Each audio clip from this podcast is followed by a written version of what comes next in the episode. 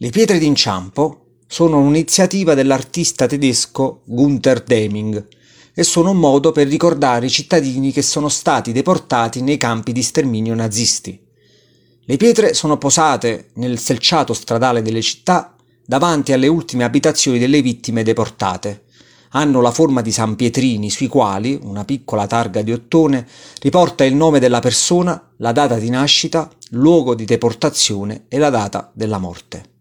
Ogni persona, camminando, può imbattersi con lo sguardo nelle targhe di ottone con le incisioni, inciampando appunto nella memoria dei cittadini deportati e facendoci riflettere sulle atrocità che il nazifascismo ha commesso. Le pietre d'inciampo poste a Napoli in questo luogo onorano la famiglia Procaccia, marito, moglie, figli, nipoti, generi e nuore, tutti sterminati ad Auschwitz nel 1944.